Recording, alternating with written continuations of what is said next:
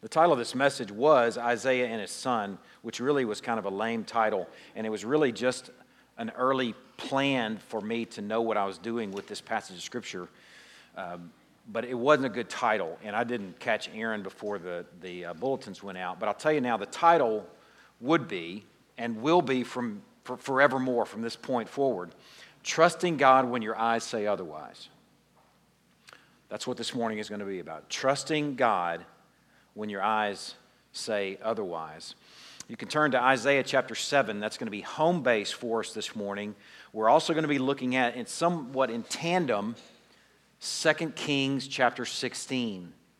So if you want to have those two passages uh, handy, you could put a um, bookmark in one and, and your finger in another. But home base for us is primarily Isaiah chapter 7. We are in a series of messages from Isaiah chapters 6 through 9 over the course of this fall. We're going to land in a passage in Isaiah chapter 9 on Christmas morning. So we are moving through um, Isaiah chapter 6 through 9. This morning we'll be in Isaiah chapter 7. This morning we're going to meet the first of four children. These four children, in some ways, are little wee escorts through this storyline in Isaiah. And I'll just tell you right now, I understand why Isaiah is so, at least in my experience, I can't speak to your experience, so underpreached because it's complicated. It really is. I, I want to acknowledge that. I want to just, just drag that into the light. We'll call it what it is, but it's not impossible. And I think if we do the work at making sense of it with maybe this first little child as an escort this morning, we can begin to make sense of something that really, I, interestingly enough, is the context for a large part of the New Testament. So, in, in, in kind of a cool way, this fall, we're making an investment in something that's going to change the way we read our New Testaments. That's kind of cool, but it's going to take work and it's going to take some attentiveness and uh, willingness to press on. So, this first little child we're going to meet this morning is going to be one of our escorts, one of our four over the fall. We're also going to meet this morning four kings. Okay? So, the, the, the players this morning is one child. Isaiah is obviously in the story, so I'm not going to count him. But Isaiah's son will be the first child that we're going to meet, and four kings. Okay, and I'm going to do the very best I can to make this very complicated context make sense. Because I think if we do the work, we'll walk away with some serious goods. Okay, so I'm hopefully going to fly a plane that has like one wing like this. I don't know how we're going to do it, but we're going to launch off into it and see what happens. So, Isaiah chapter 1, uh, or excuse me, chapter 7, and I'm going to break this chapter up into four pieces. Okay, so you, if you're kind of wanting to know how the morning's going to unfold, we're going to look at verses 1 through, or excuse me, 1 and 2, and then verse 3, and then 4 through 6, and then 7 through 9.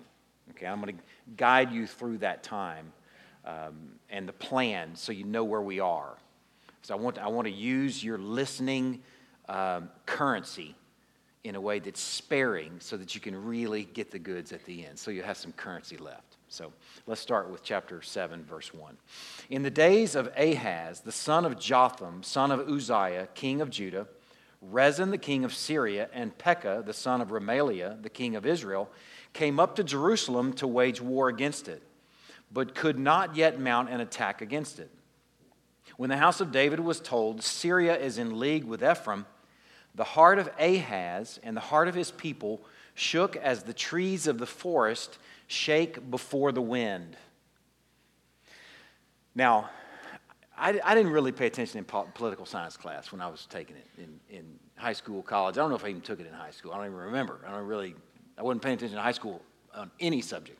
But in college, I know I didn't pay attention in poli sci class and all the dynamics of politics.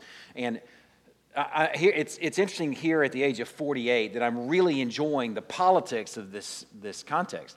In fact, I'm finding them riveting because it's making sense of so many other things. Eh, this is just a little interesting story for you. I was sharing with Christy the other night, right at bedtime, about these dynamics of the, the Middle Eastern, ancient Middle Eastern politics. And I was talking about how riveting and interesting and, and intriguing the whole thing is. And I realized after I finished talking, she didn't respond for a period of time. And then I pointed out that it's also sleep inducing. So she was, she was fast asleep. So then we laughed and we had a, you know, a, a, I woke her up and then we had a good belly laugh over the whole thing. so I totally get it. I've got a sense of humor about it. Just do what you can to hang in there because I think we can make sense of this. 2 Kings chapter 16, verses 2 through 4, introduce us to the first king, a guy named Ahaz. Okay? Y'all just leave the scripture up there now, and I'll give you a heads up when I'm ready for you to move into a couple of slides. So just keep that verses 1 and 2 up there for now. Now, here's Ahaz, beginning in chapter 16 of 2 Kings. In the 17th year of Pekah, the son of Ramaliel, Ahaz, uh, Ahaz, the son of Jotham, king of Judah, began to reign. Ahaz was 20 years old when he began to reign, and he reigned 16 years in Jerusalem and he did not do what was right in the eyes of the Lord his God, as his father David had done. But he walked in the way of the kings of Israel. He even burned his son as an offering, according to the despicable practices of the nations whom the Lord drove out before the people of Israel. And he sacrificed and made offerings on the high places and on the hills and under every green tree. All right, Ahaz is bad news. Okay, the first king that we're meeting this morning is bad news. He's the, he's the king of Judah, and he's not a very good king. We've got a sense of that already. But from our passage in Isaiah, you know there's some dynamics going on with some other people. Okay, this next verse gives us a little glimpse into what's going on in chapter 16 of 2 Kings, verse 5.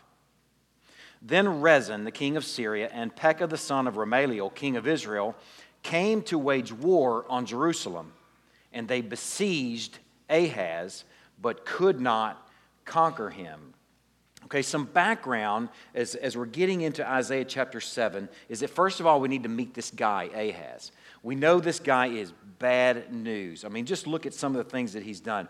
He, he, uh, he didn't do what was right in the eyes of the Lord, he burned his own son as an offering. And he sacrificed and made offerings on the high places and on the hills and under every green tree. Okay? And then also, he's been surrounded by some foreign countries. We're going to talk about who they are in just a moment.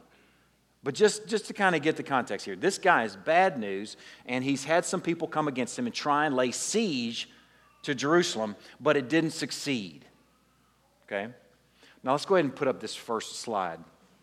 You know it's going to get crazy when I brought my laser pointer from Jeff Willingham, gratis, giving me this high speed instrument here. I want you guys to see this. Listen, I, am telling you, I was at seminary before this was even vaguely familiar to me. At seminary.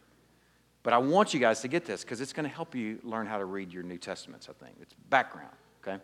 Now, let me just point out on the far end here we have creation. The little line got cut off on my picture, on my high speed, state of the art graphics here. Okay? But creation is down here on the end. We've got a little line there that suggests that we, you know, that people differ on when that is. But creation is a high water mark.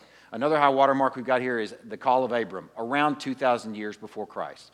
Another high water mark is the Exodus, about 1,500 years before Christ. Now, these are roundabout figures just to help you get a sense of where they sit on the storyline. About a thousand years before Christ, King David. Okay? Now, I want to read a passage of a, a, a promise that God made to King David because it's going to be context for the rest of the morning. Okay, so just listen to this little passage, this promise that God made this king, King David, right here, and then it's going to be important later on. God told King David, He said, When your days are fulfilled, this is in 2 Samuel chapter 7, if you'd like to jot that down. When your days are fulfilled, and you lie down with your fathers, David. I will raise up your offspring after you, who shall come from your body, and I will establish his kingdom. He shall build a house for my name, and I will establish the throne of his kingdom forever. I will be to him a father, and he shall be to me a son. When he commits iniquity, I will discipline him with the rod of men and with the stripes of the sons of men. But my steadfast love, hear these words, will not depart from him, as I took it from Saul, whom I put away from before you. And listen, these key words, this is background context for the entire morning. And your house, David, your house, and your kingdom shall be made sure forever before me. Your throne shall be established forever. Okay, now that's background. Keep that just kind of in the back of your mind as I introduce you to the rest of this storyline. Okay, around, um, uh, this is around a thousand years before Christ, King David reigns. Okay, King David's son is Solomon. King Solomon's son, uh, un, uh, named Rehoboam, unwisely did not listen to the counsel of his elders, but instead listened to his high school buddies. They told him, said, You know what you need to do? You need to be really hard on, on the people, and you need to, to, uh, to make the, the, your dad look like he was easy to be so hard on him. And the result was it split the kingdom. Okay, it split the kingdom between the northern kingdom of Israel and the southern kingdom of Judah. Man, this, this, is, this is central high water mark story of Israel stuff. But uh, I, I, hope this just kind of helps you get a sense of something that, like, oh, yeah, okay. Now, this is Israel, this is Judah. Two different groups of people. Judah is the tribe of Judah and the tribe of Benjamin. Israel is all the other tribes, the 10 other tribes. And Israel's in the north, and Judah is in the south. Now, a period of time passes. Remember the little jagged line there means a certain period of time, approximately 300 years, just to get a sense of time frame. And then in the north, in Israel, the king's name is Pekah. Okay? And in the south, the king's name is Ahaz. We've met Ahaz already. We know about Ahaz. In fact, I read about Pekah also. Pekah is the king of Israel. Okay? Hit that next slide for me. Let me introduce a third king. This is King Rezin of Syria. Okay? He's also somebody that's been mentioned here. What's hard to make sense of is like their parents are mentioned. And those names start to get confusing. Just pull out, tease out the central names. The central names to our story this morning so far are Ahaz, king of Judah. Okay? Got that? Pekah, king of Israel, and Rezin, king of Syria. Okay, is that the second slide or the third? Okay, hit the third slide. Now, here's the problem. Okay, this is the story. These two guys are going to team up on Ahaz. Pekah of Israel and Rezin of Syria want to threaten and come up against Ahaz. In fact, they made an attempt to seize Jerusalem, but it failed. Okay, that's all background. You can leave that up here for a few minutes so people can, can get a sense of it until we come back to the scripture. If you'd like to jot that down, a simple diagram like this can help you make sense of this whole storyline. Okay? Now, these guys are threatening Jerusalem and Judah. Rezin of Syria and Pekah of Israel are threatening Ahaz of Judah. And it is scaring the people to death. And it's scaring Ahaz to death. In fact, in verse 2 of Isaiah 7, it says, The heart of Ahaz and the heart of his people shook as the trees of the forest shake before the wind. If you've ever been to like Colorado area um, or Montana area where they have aspens, I'm just imagining they're like aspens. You, you, you, know, you might know what I'm talking about, aspens. You can just hear them. They go, shh. Just imagine Ahaz and his people just shh Pekah and Rezin are coming up against them. They've already made an attempted attack on Jerusalem, and they're coming back. Shh. That's all background as the trees are shaking in the trees, or the wind is shaking the trees. But God has a message for Ahaz and Judah. That's what, the, this, that's what we're going to be looking at this morning. God has a message for Ahaz and Judah. And the message breaks down into three parts. First of all, it's an illustration Okay, that's the first passage we're going to look at in verse 3. Secondly, in verses 4 through 6, it's a charge. And third, verses 7 through 9, it's a poem or a song. Okay, so an illustration, a message, or a charge, and then a poem or a song. God has a message for scared Ahaz and the people. Shh. And God speaks through Isaiah to Ahaz in this people. Okay? Let's go back to verse 3. You can put our scripture back on the board. We'll come back to a couple more diagrams, but we've done at least sort of the preliminary work. Okay? Verse 3 of Isaiah chapter 7.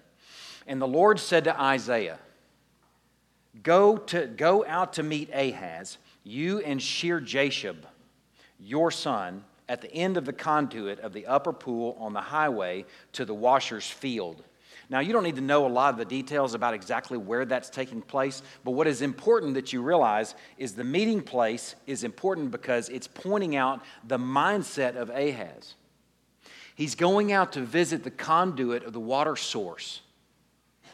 Now, if you were king of Judah and you lived in Jerusalem and you had this big massive wall around Jerusalem, you might find a lot of comfort in this big massive wall. But if you weren't thinking about where you're going to get water when you're under siege, then you're not thinking very wisely.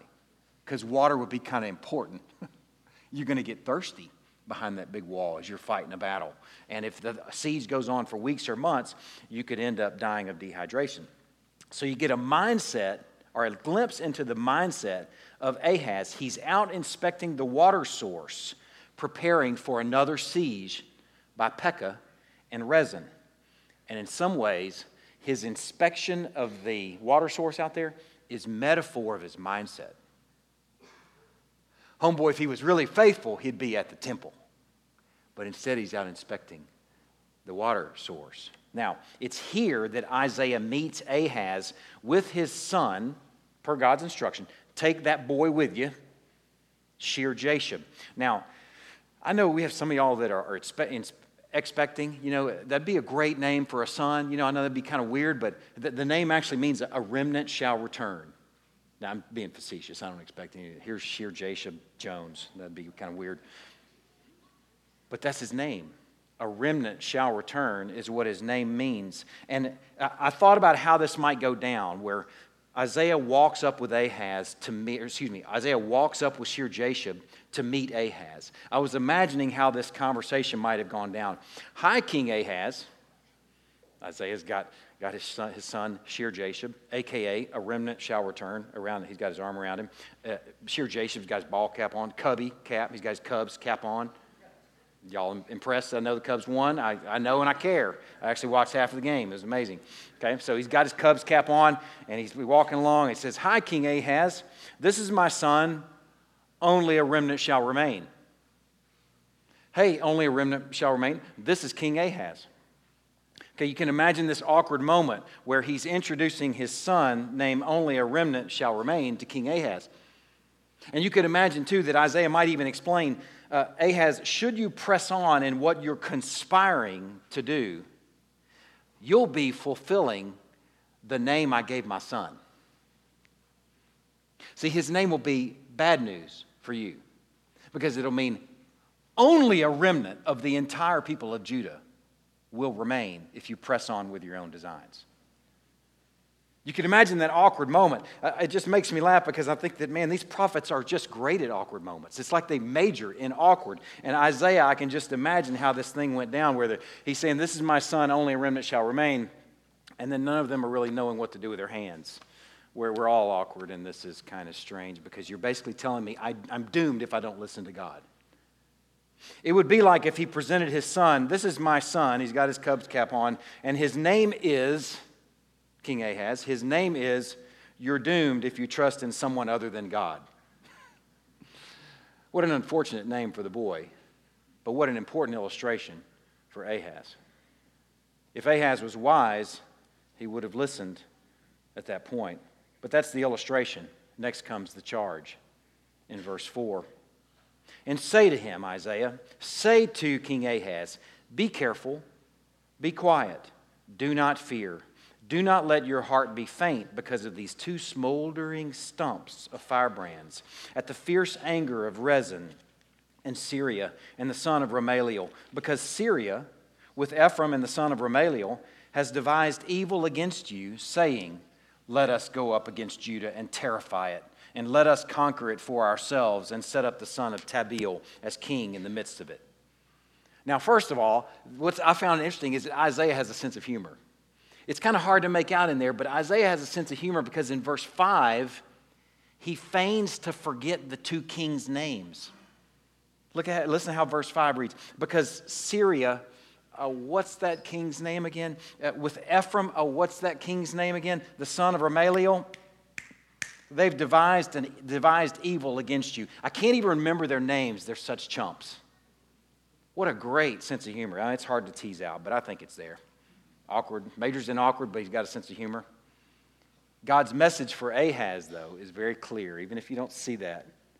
God's message for Ahaz is very clear be careful, be quiet, do not fear. And this is what's really cool. In the Hebrew, directly, if you to just kind of just draw out the Hebrew directly, the commentators that I'm reading saying that, are saying that this should be translated this way Be careful. Let me find my place again. This, yes. Be careful to be quiet. That's a little different meaning than be careful, be quiet, and do not be afraid. Be careful to be quiet. Or take care not to do anything. Or take care to not do, I should say, anything, Ahaz. Man, you should go to the temple. You should leave the, the, the water source. Don't worry about that.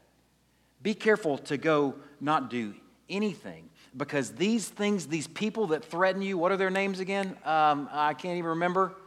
Rezin and Pekah, they are small fish in a big pond. In fact, from this point on, I want you to think of these two guys as mice. I'll have a point about that later.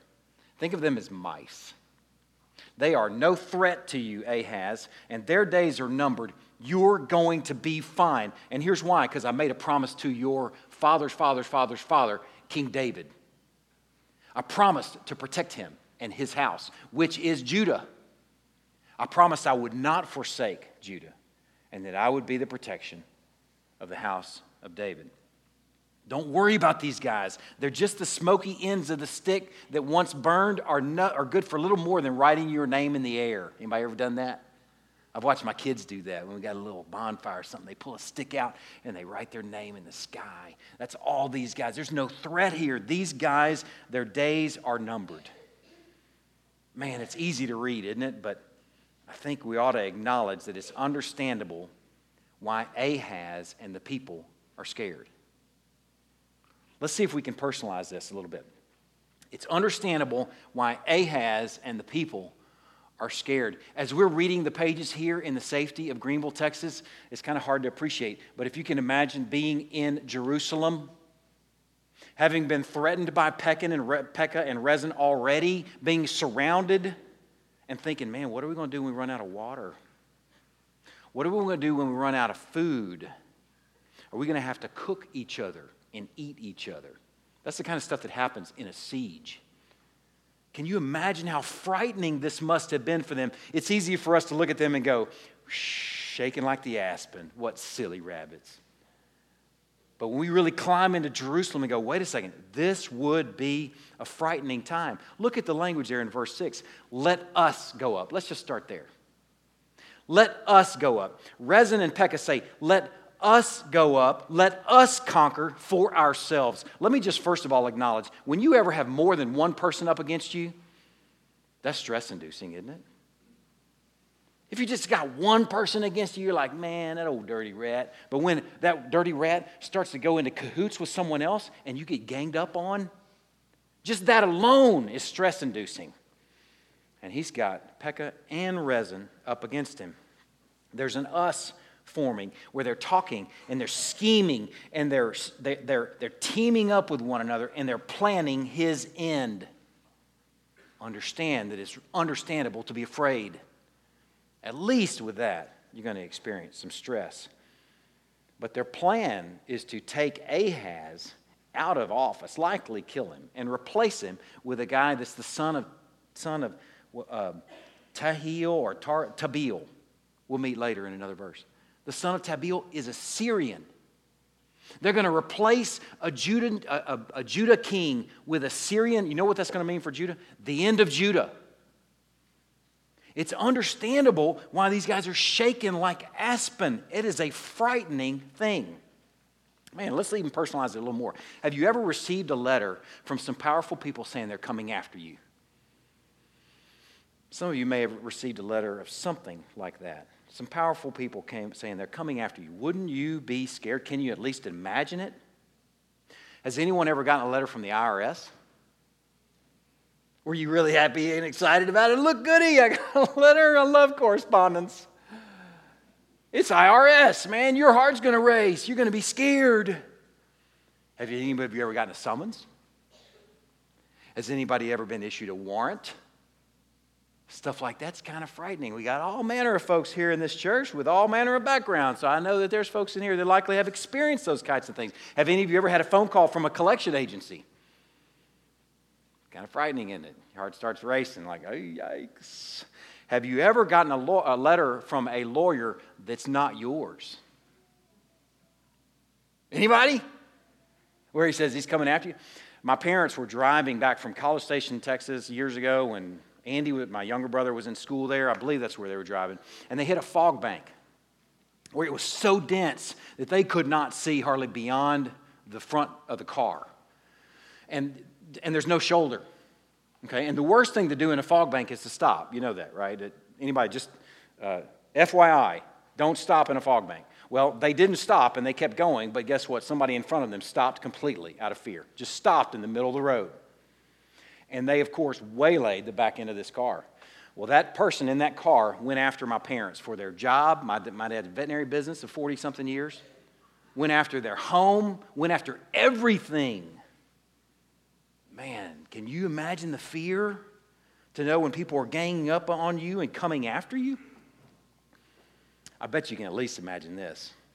Has anyone ever had a big kid at school tell you, I'm going to meet you outside the gate after school, kid? wagging their big old fat finger in your face. I'm going to see you after school, boy. Man, I, my heart races because I know what that feels like. That's a scary deal. Imagine this instead of it's just one kid, two of them are waiting on you.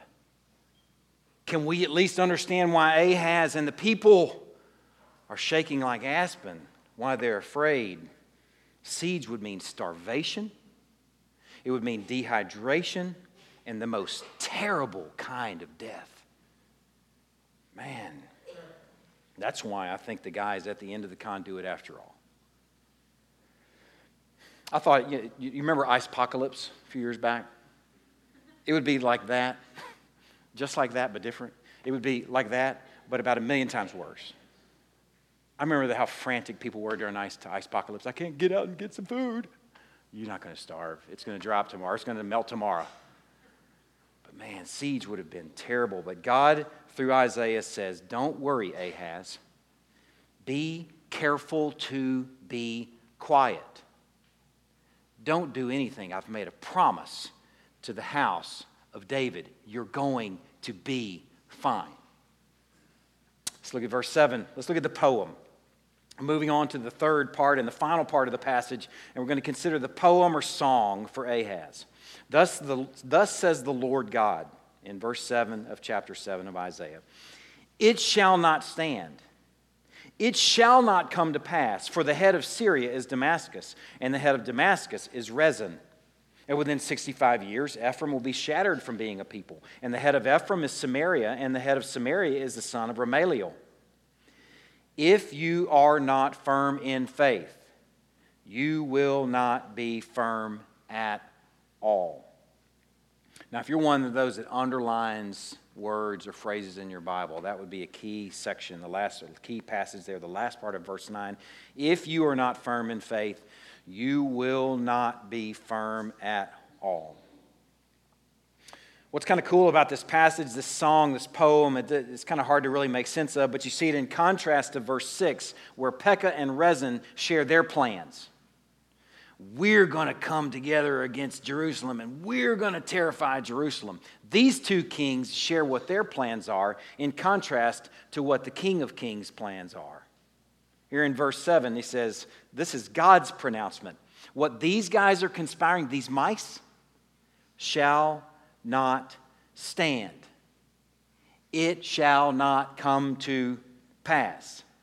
The sovereign king announces his plan and it's a very different plan than Rezin's and Pekah's. In fact, he says, in fact, Pekah and Rezin's days are numbered. And I'll even give you a time frame. Within 65 years, there won't even be an Ephraim. Let me give you some specifics here in this song and this promise. In 65 years, there won't even be an Ephraim. It's going to happen, even in fact, a lot sooner. See what's missing from this song? what's absent from this song that Ahaz would have heard loud and clear in the absence is there's no mention of the head of Ahaz as David. What's left out of the song is the head of Judah is Ahaz, and the head of Ahaz is David. God is saying through song, what scares you won't last, Ahaz. They're temporary. In contrast to my promise that I made to the house of David that is going to be good forever. Trust me, Ahaz. Don't fear those little smoldering brands. And the last part of verse 9 sums up a large part of Isaiah, a theme in Isaiah. If Ahaz and Judah, if you don't move in faith, then no matter what plans you make, they're going to fail in the end. Ahaz and Judah, no matter what plans you make, no matter how great they look, and no matter how, how they might even provide some temporary relief, they will fail in the end. Ahaz needs to trust God, not his own schemes, not his own plans, and not other men even. God is calling Ahaz to trust him alone. Now, I wish I had good news. Turn to, back to 2 Kings chapter 16. You've done the hard work, okay, to this point. So if you're like, man, whew, man, I'm kind of tuckered. You've done the hard work. Okay, we're about to serve up the goods here in a minute. Okay? But let me just tell you how this thing turned out. I wish I had really good news, but unfortunately I don't. The rest of the, the storyline is over there in, in 2 Kings chapter 16, where we pick up with the rest of the story beginning in verse 7. So Ahaz, he's threatened by King Pekah and King Rezin. Okay, he's worried about the next siege. Is this one going to succeed? Are we going to be destroyed? Am I going to be replaced with the son of Tabeel? So Ahaz sent messengers to Tiglath-Pileser, king of Assyria. This is going to be the fourth king that we meet today. Tiglath-Pileser, the third, by the way, saying, I am your servant and your son. Come up and rescue me from the hand of the king of Syria and from the hand of the king of Israel who are attacking me. Ahaz also took the silver and the gold that was found in the house of the Lord and the treasures of the king's house and sent a present to the king of Assyria. Watch what Ahaz is doing. It's crazy. And the king of Assyria listened to him. The king of Assyria marched up against Damascus, that's Syria, and took it, carrying its people captive to Kir, and he killed Rezin. Okay, let's look at this fourth slide, this fourth picture. I'm to see if I can describe these, these couple of these dynamics because it's crazy. All right, we know from what I've shared with you already. Oh, oh, by the way, this is I titled this slide. It's handy. Hey, Ahaz's faith, faithless, lame, dumb, foolish plan. That's, a, that's what it's called in my commentaries. It's, no, I made that up. But that's exactly what it is. Ahaz's faithless, lame, dumb, foolish plan. Okay, you know the storyline. We got Judah. Oh, I spelled Judah wrong with an E. I was, uh, I'm sorry. And Israel up here in the north. Got Judah down here. We got Ahaz. We got Pekah and Rezin coming against Ahaz, like I shared the, earlier on in the morning. So Ahaz, instead of trusting the Lord, he appeals to a king named Tiglath-Pileser III, the king of Assyria. Now, this is a bold line right here to point out to you that Assyria is not a mouse. Okay, I told you these guys are mice. Rezin, he's a mouse. Pekah, he's a mouse.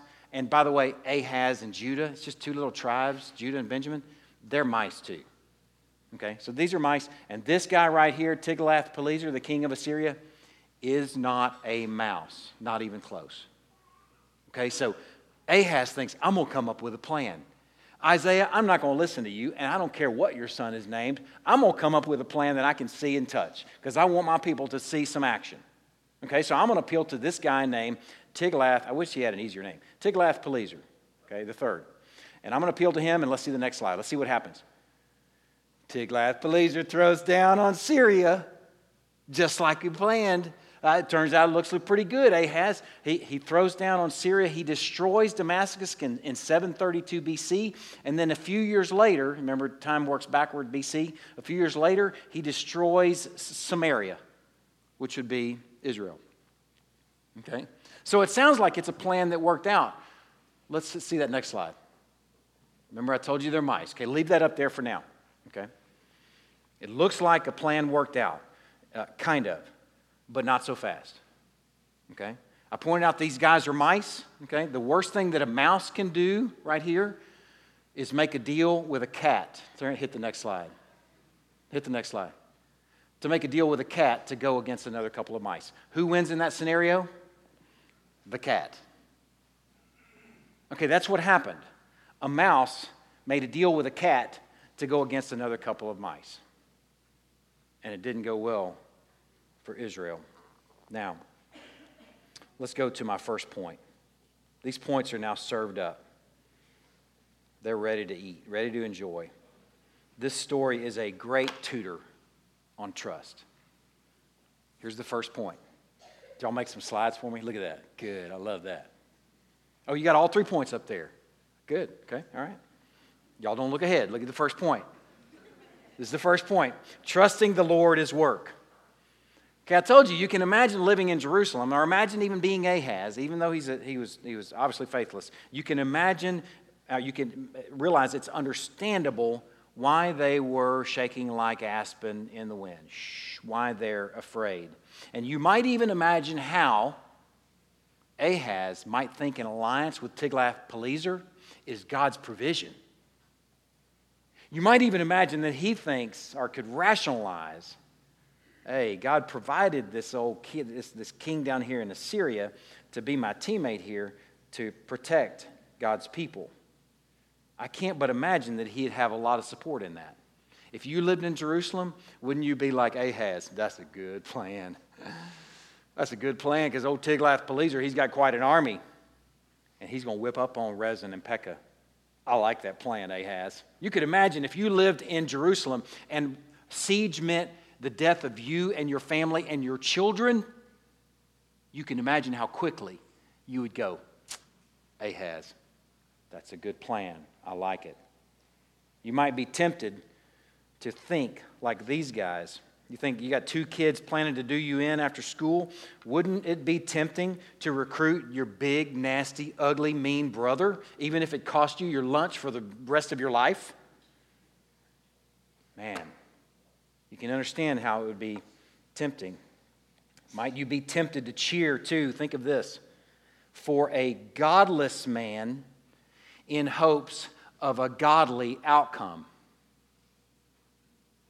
Might you be tempted to cheer for a godless man in hopes of a godly outcome if you lived in Jerusalem and it was your family at stake? Man, Rezin and Pekah are very real visible threats. And all of this is background for us to first of all realize it's work to trust in the Lord. It's a whole lot easier to come up with your own schemes and plans. But it's work to trust in the Lord. When your eyes are telling you otherwise, it's work to trust in the Lord. Remember what Isaiah told him. He said, Be careful to be quiet.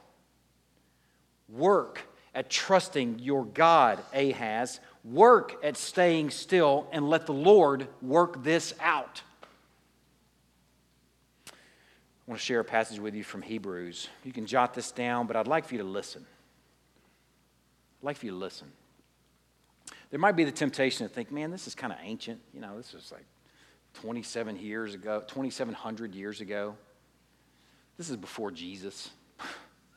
I mean, God's people really had to do different things before Jesus than we have to do now. We don't have to, you know, think like they did now. Faith is different now. I, all kind of weird th- stuff that we can think. Let me share with you a message to the Hebrews church, this side of Christ.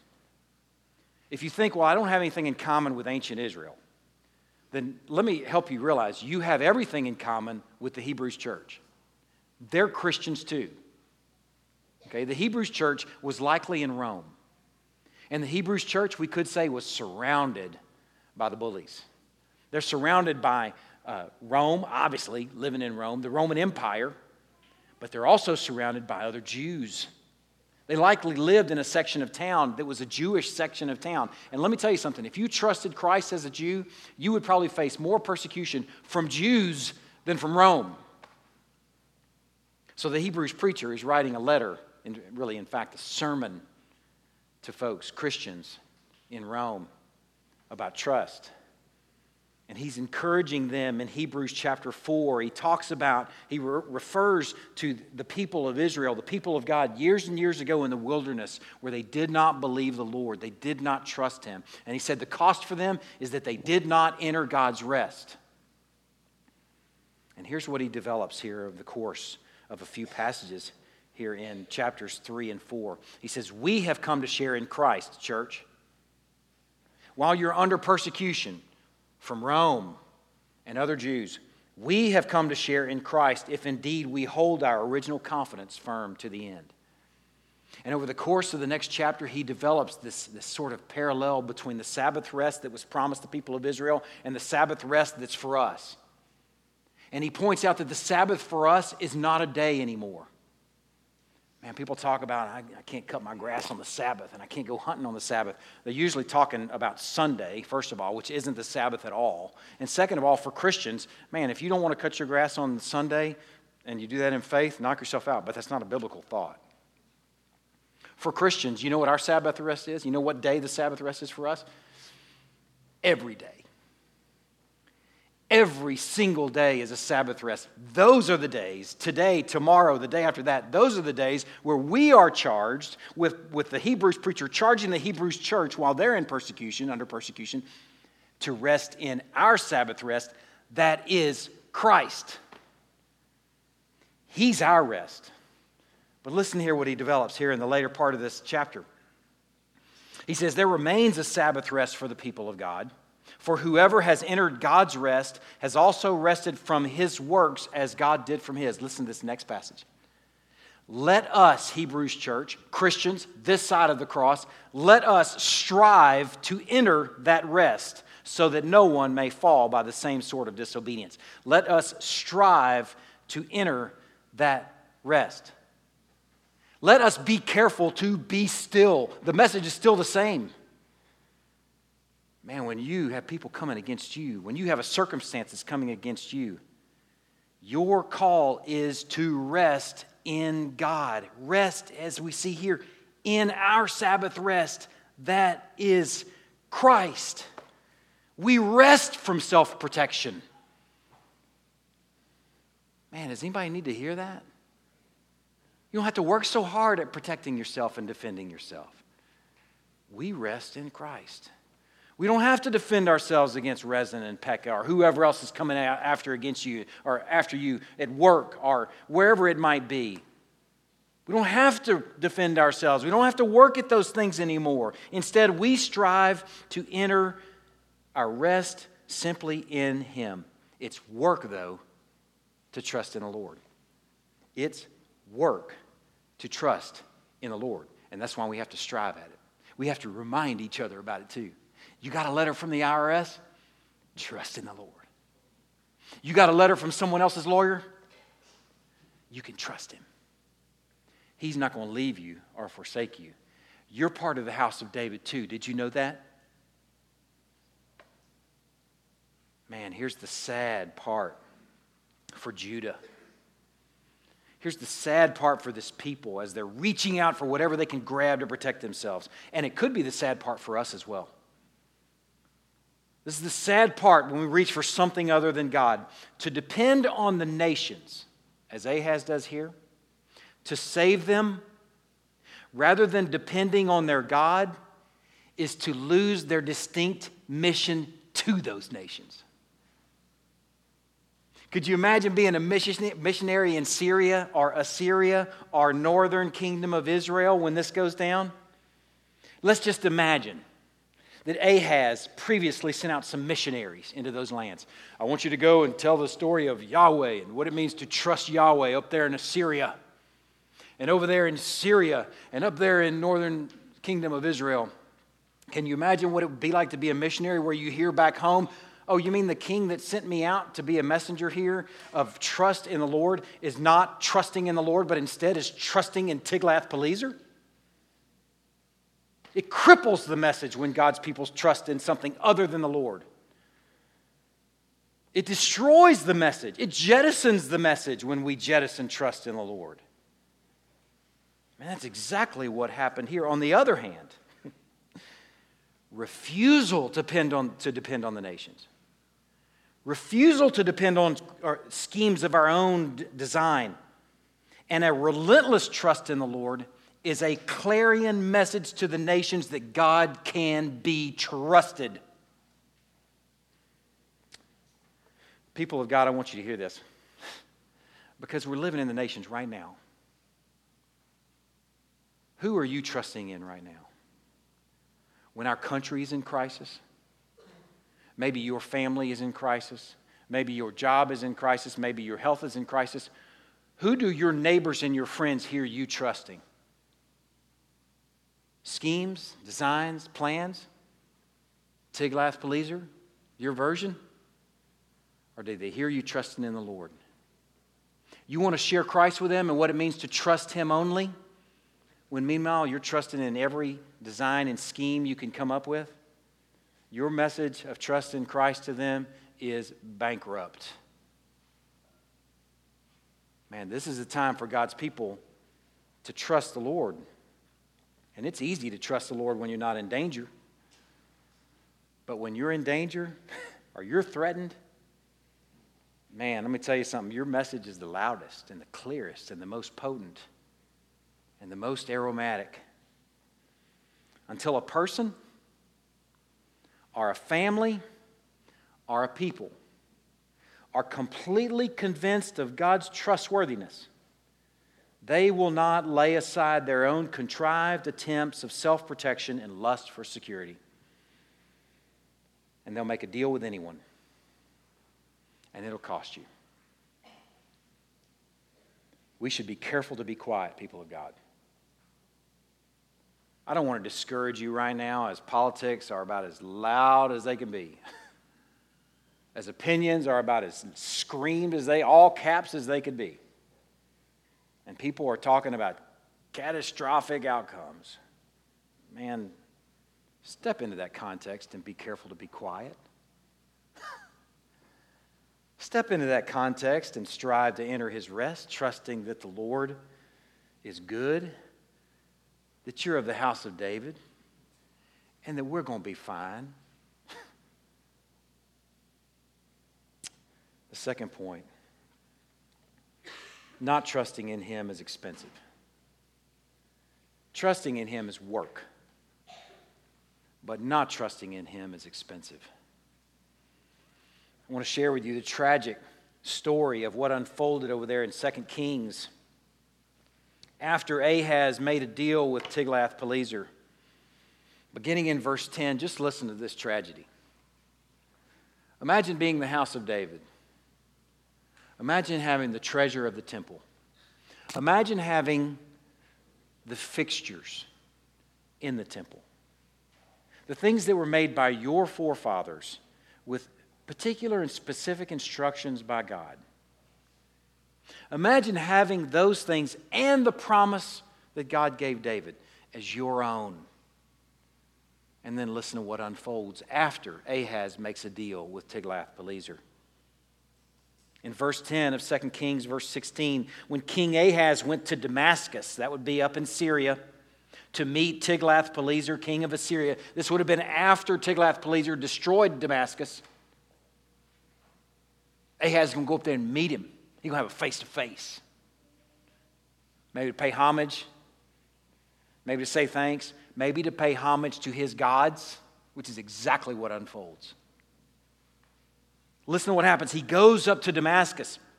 He saw the altar that was at Damascus. Apparently, by that point, Tiglath-Pileser had set up his own pagan altar there, maybe to worship to his gods, thinking his pagan gods had delivered Syria to him. So he sees this altar, and King Ahaz sent to Uriah the priest a model of that altar. Uriah the priest, you mean a Levite that already has an altar that was made according to the particular instructions from the Lord? Yes, Ahaz sends instructions to him with a model of a pagan altar in its pattern, exact in all its details. And Uriah the priest built that altar in accordance with all that King Ahaz had sent from Damascus. So Uriah the priest made it before King Ahaz arrived from Damascus. And when the king came from Damascus, the king viewed the altar. He Said, That's nice. That's sweet, Uriah. That looks just like Tiglath-Pileser's. I love it. Out with that old tired Yahweh altar. Get that thing out of here. Let's move the new and better in here. Because, man, it sure did provide, didn't it? Then the king drew near to the altar and he went up on it and he burned his burnt offering and his grain offering and poured his drink offering and threw the blood of his peace offerings on the altar. And the bronze altar that was before the Lord, he removed from the front of the house, from the place between his altar and the house of the Lord, and put it on the north side of his altar. Put it over there in a closet. We don't need that old tired thing anymore. We got Tiglath-Pileser's God. And King Ahaz commanded Uriah the priest, saying, On the great altar burn the morning burnt offering, and the evening grain offering, and the king's burnt offering, and his grain offering with the burnt offerings of all the people of the land. This isn't just contaminating Ahaz, the entire people of Judah have sacrificed their God and their worship. It cost them everything to enter into cahoots with Tiglath-Pileser. It cost them everything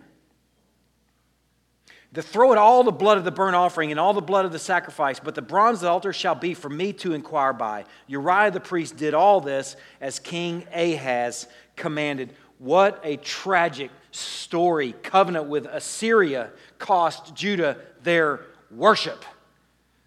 Get Yahweh's altar out of here. That's the tragedy of compromise, people of God. That's the tragedy, is that you lose God altogether.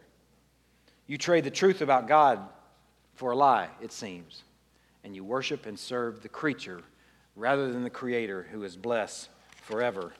Amen. This sounded so familiar to me.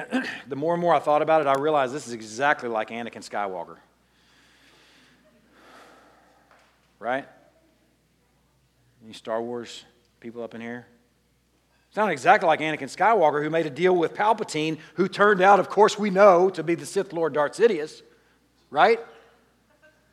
It's exactly what went down. He later becomes, as a cost there, becomes Darth Vader. He has to live the rest of his life with that big black helmet, talking through that electronic voice machine. And he spends the entire rest of his life enslaved to the dark side.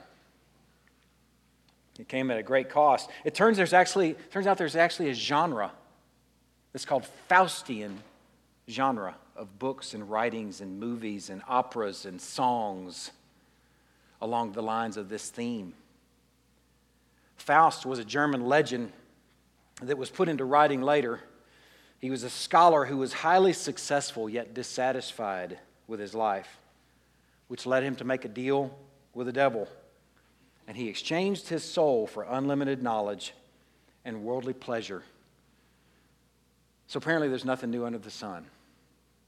What Ahaz did is he exchanged his soul and the soul of his people for security and protection from Assyria. Other movies that came to mind that are The Devil's Advocate from 1997, Al Pacino, Keanu Reeves, The Ghost Rider, the, the amazing epic from Nicolas Cage that must be the worst movie of all time that I didn't see, but I heard about it. The Ghost Rider from 2007. There's nothing new under the sun. What Ahaz did, people have been writing about for ages. And we can be guilty of it. We, cannot, we can be guilty of not trusting the Lord. And when we do, it's going to cost us.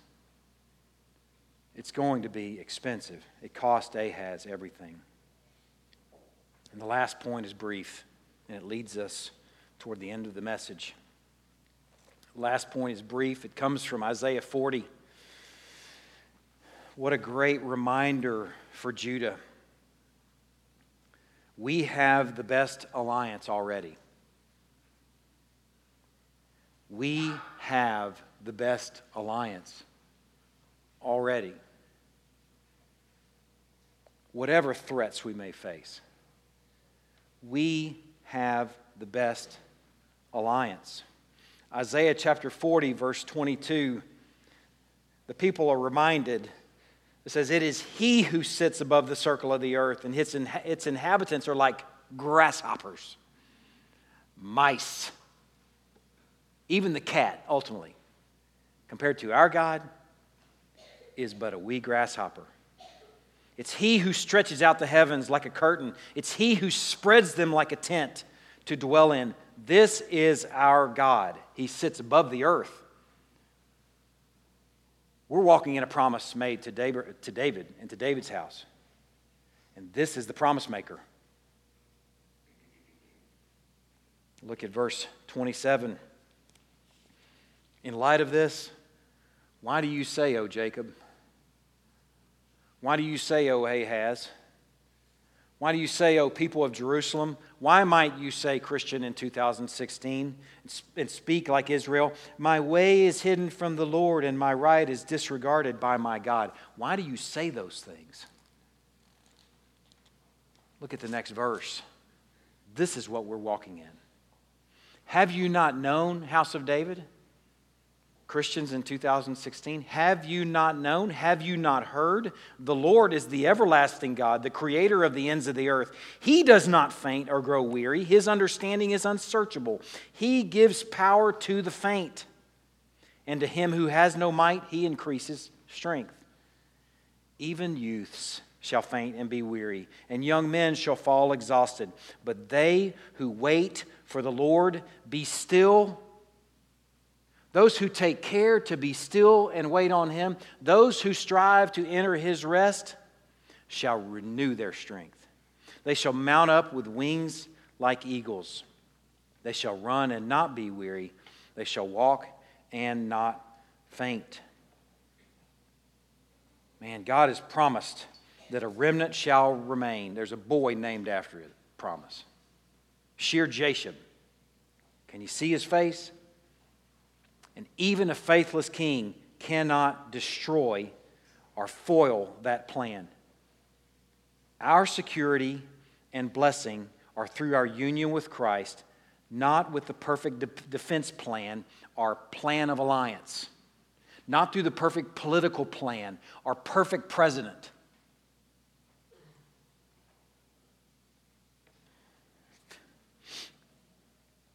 A presidential election that doesn't go your way will not foil God's plans of protection for his people. Ever. Ever. That should put lots of stuff in perspective. He is our alliance. And it's a good one. It's one that lasts and goes the distance, no matter who comes against us.